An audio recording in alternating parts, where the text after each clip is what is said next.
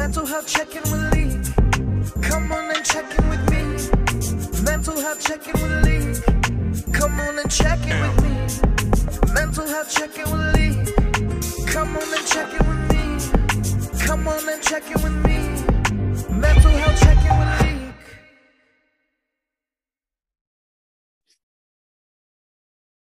Welcome, welcome to another episode of Mental Health Check-In with Talik. Today, I have a special guest, my pastor, Pastor Brad Leach. How are you doing today, my brother? Talik, I'm good, man. I'm doing well, and it's great to see you and great to be a part of this episode. Yes, thank you, thank you. So let's just get into the first question. I asked all my guests this question when they come on.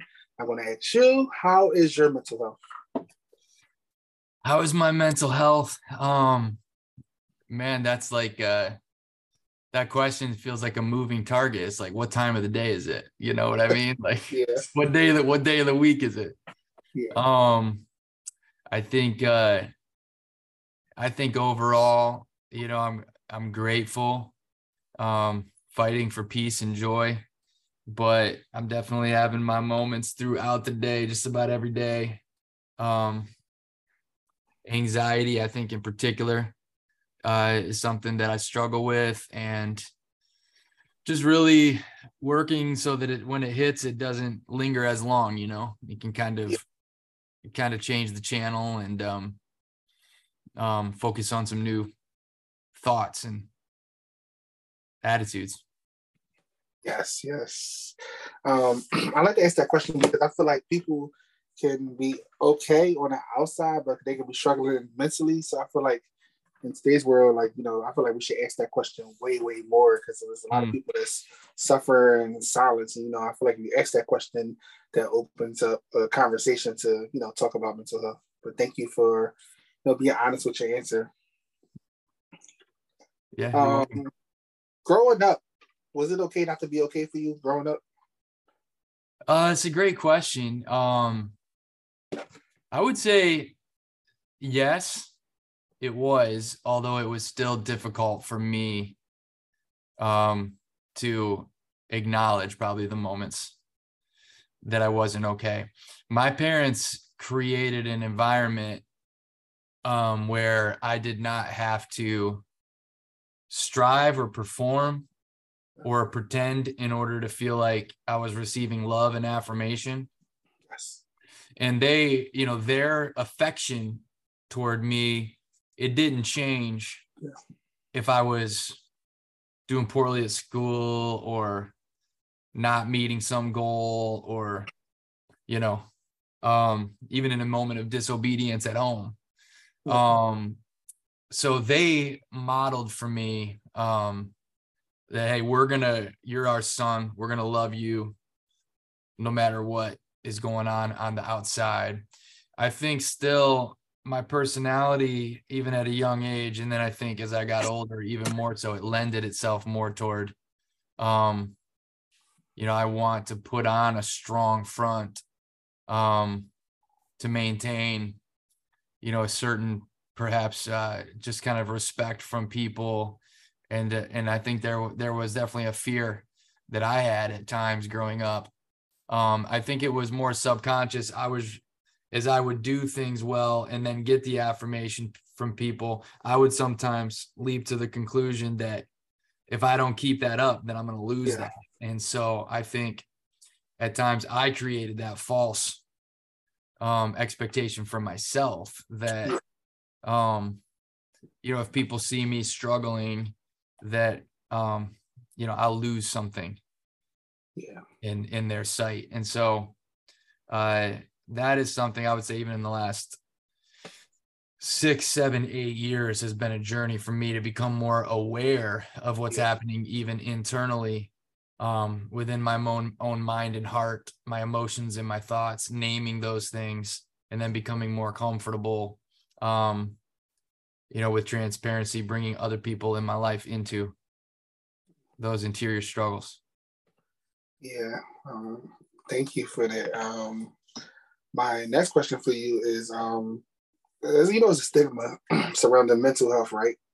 there's also a stigma surrounding men's mental health. What do you say to that stigma where um, people say, you know, you got to man up, you know, men shouldn't cry, men shouldn't have emotions, you know, you you got to, she'll get over it. Like, what do you say to that stigma surrounding that men's, men's mental health? Well, I do agree. I think that that stigma has been there. I would say I do feel like it is uh, lessening. I feel I feel like the grip of that stigma is decreasing and losing its power and strength. Yeah. You know, we're not all the way there yet, but I'm definitely in small groups regularly with men who are who are doing that. Yeah.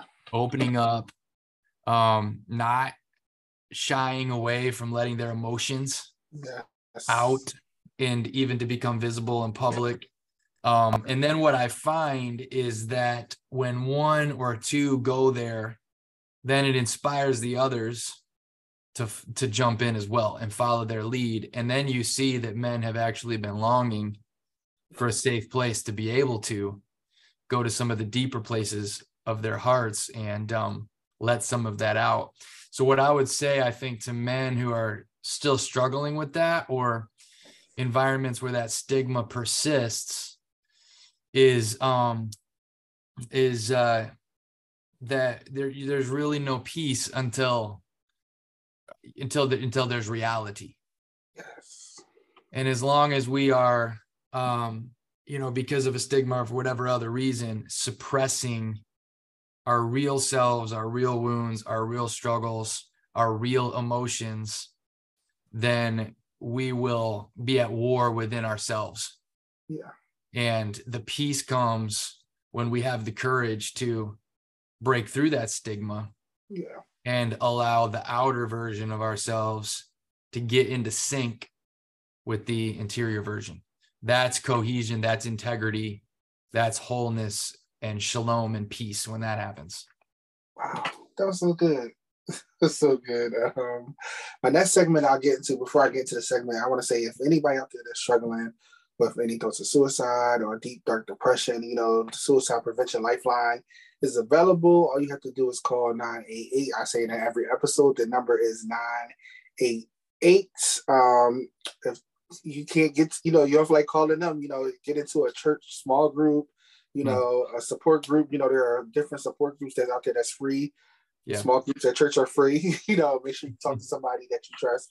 And my next question for you, um, I usually ask people have they ever dealt with thoughts of suicide, but I'm going to ask you. Um, I, I read something online where I said like, I, well, online and just seen stuff like on Instagram. Like a lot of pastors I've seen are, you know, I'm gonna use the correct term, dying by suicide because I want to say commit. Um, like, what can you say about what can you say to somebody that's struggling as a pastor or a leader that's struggling with their like with any depression or suicide? Like, what can you say? Like, any words of encouragement? Well, you know, I would say first of all, you're not alone. There are many others who are who are secretly suffering, carrying that burden. Yeah. Um, I would say uh there are people that would love to rally around and carry that burden with you um, I think, you know, for pastors, it can be hard to know at times who is a safe, you know, who who is a safe person for me to begin to voice some of that to. Yeah. And um, and so I think it's just the courage to find that person that you can trust, a counselor, um, another pastor in your city or in your community, yeah. um, myself, leak to find somebody that you can begin to speak some of that out loud to so that you can bring it out of the shadows and uh, bring it out of the dark and uh, you know i think whatever to try to evaluate whatever the pressures are of your life and ministry that might make you feel like you're trapped yeah and you can't get out from under those pressures that you have the power to reinvent um, your job, the way you do your job, to reinvent, um, you know, your approach to it, uh, to find a healthy way to do ministry.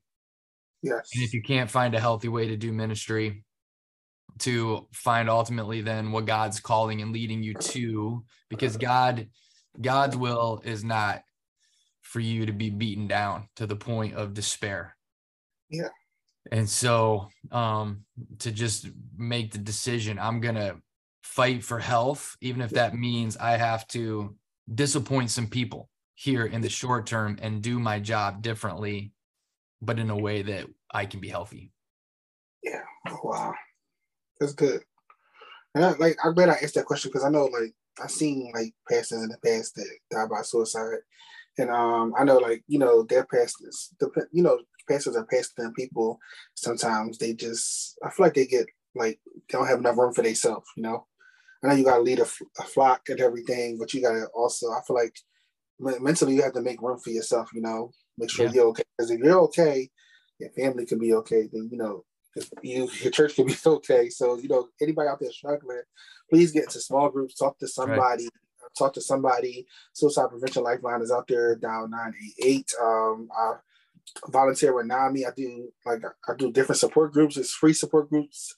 Um, Saturday through um, Thursdays. You know, make sure it's resources out there, guys. Make sure you're googling 988 a church support group. Make sure you get into some type of community. That is the most important thing.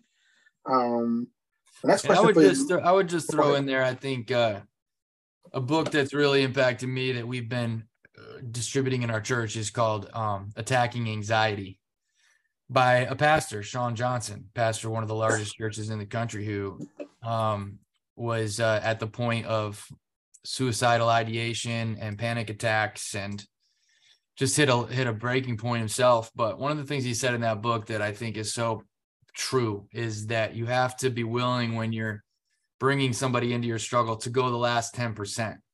Yeah. Because a lot of times anxiety, fear, depression, hopelessness that we're dealing with, we can't hide it all. And so we'll tell people, hey, I'm struggling with anxiety, pray for me. Yeah. I'm struggling with depression, pray for me. But we hold back the last 10% that show the real depths of the struggle that they don't know, you know, that you're relying on sleeping pills or you haven't slept in three yeah. nights or and so pulling them into the darkest thought. And I think that is really, really important um, so that they can truly fight with you because people can't fight with you if they don't know even the battle that's being waged. Yeah. Thank you for that, Brian. Thank you. Um, my next question for you is um, so recently you um, had a mental health series, and like, what made you want to talk about mental health? I know mental health is not. I feel like today's society is taught more in church, but what made you want to do a sermon series on mental health? Well, um, a few things. One, in my own journey, it's become a lot more front and center for me. And like I mentioned, the last six, seven years, I've been on a journey to understand myself better and be healthier emotionally and mentally. So I've been experienced a lot of counseling, um, done a lot of my own study and research and growth within community.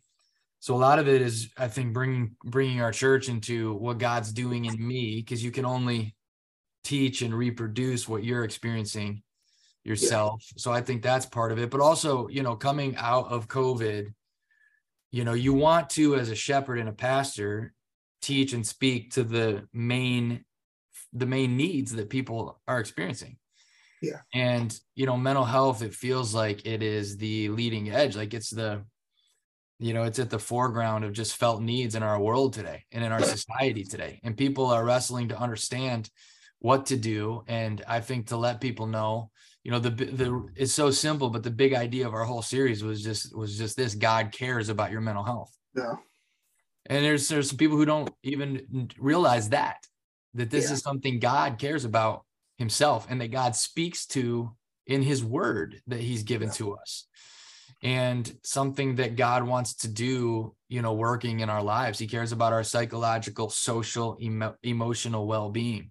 Yeah. And sometimes we can emphasize physical healing in the church that God wants to heal your body and he does and he can and we of course emphasize spiritual growth as we should but helping people understand that God also cares about your psychological and emotional well-being. That Yeah. was the goal, you know, that we had going into the series.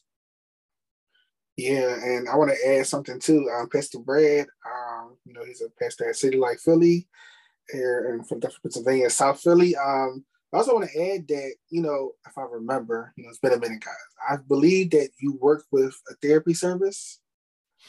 We do, yeah. We have a we have a ministry here in our building, um, Cornerstone Counseling, Yeah.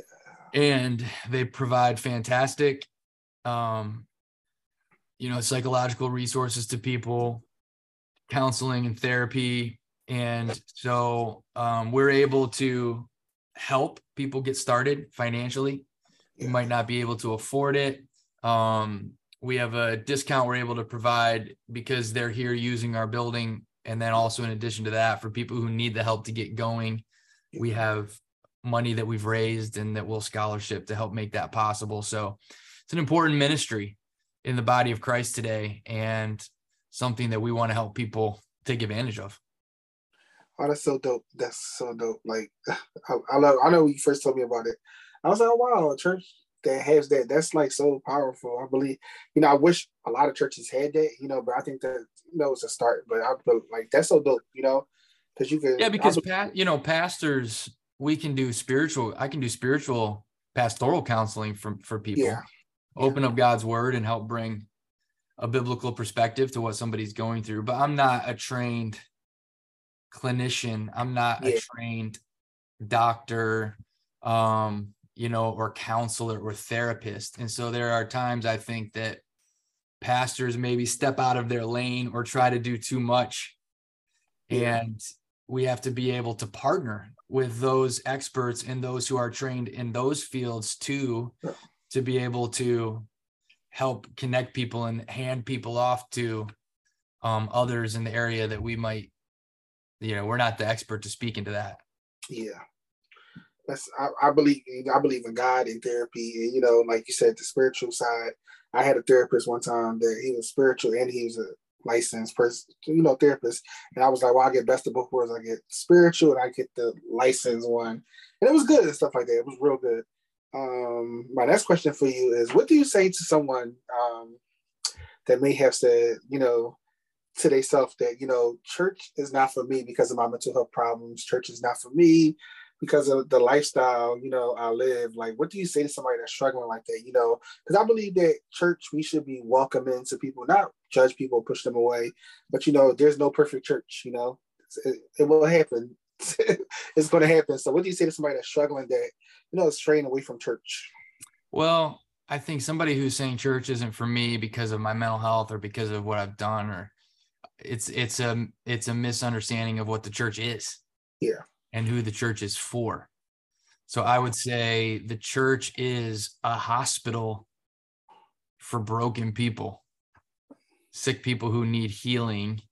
It's Yeah. not a country club for people who have it all together Yeah, to come together and celebrate how awesome they are. It's and, and that's what Jesus himself said. I can't I have come um for the sick, not the healthy. He said the healthy don't need a doctor. It's the sick who need a doctor, and that's why I'm here. And so that's what the church is. That's what the church is for. Yeah. The more we are able to be honest about our struggles, the more capacity we have to receive God's grace. And so I think it's just helping people in the church and outside the church Yeah. understand what the church was is called and destined by God to be. yeah, And that is a hospital for those who desperately need healing and wholeness in their lives. yeah.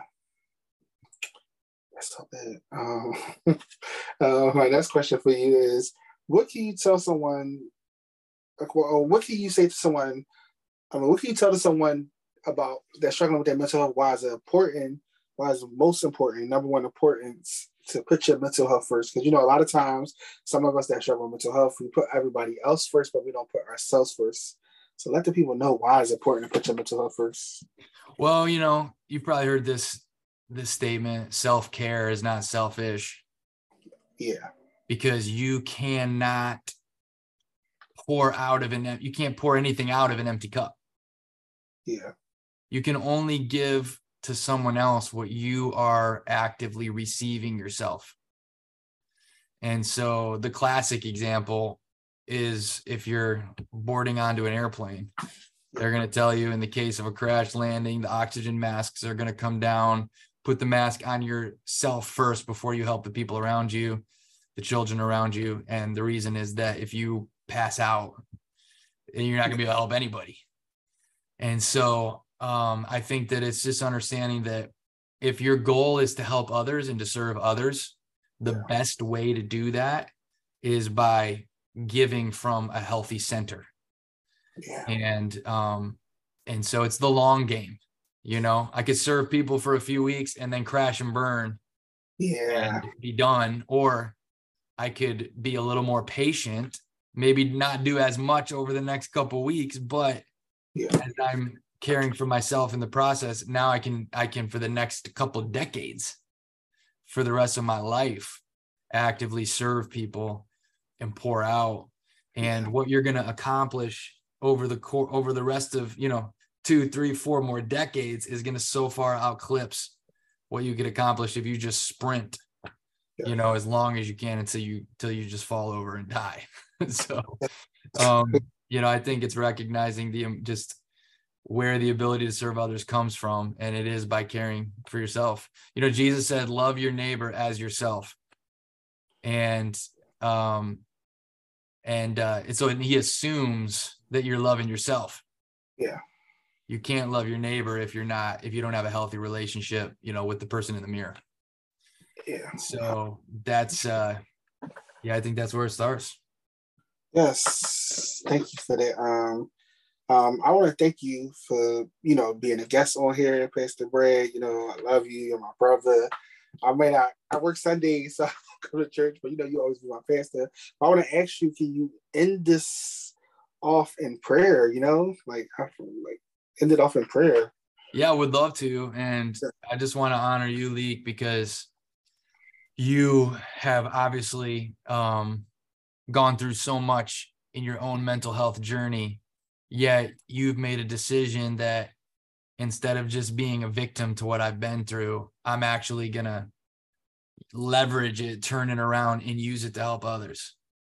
And because of that, there's so much redemption that's coming through your story. And so, thank you for hosting this podcast, for all that you do to write and post and encourage others and walk alongside of others. Um, God's using it, I know, in ways that you can't see. And so, I just honor you, man. Thanks for all that you do. And I would love to pray. Yes. God, thank you so much for this opportunity to just have a real conversation about something that's that so many people are experiencing today. And that's just mental health struggle. And God, I just pray right now over every person who's going to hear this podcast. I pray, God, that when they hear this podcast, may they come away with some practical tools to grab onto. But even more than that, I pray that just supernaturally hope, joy, yes. peace would be born in their heart. That when they turn this off, they'd be a little more hopeful, a little more peaceful, a little more joyful, and that they would know that you're not done with their story. That if the story isn't good, the story isn't over.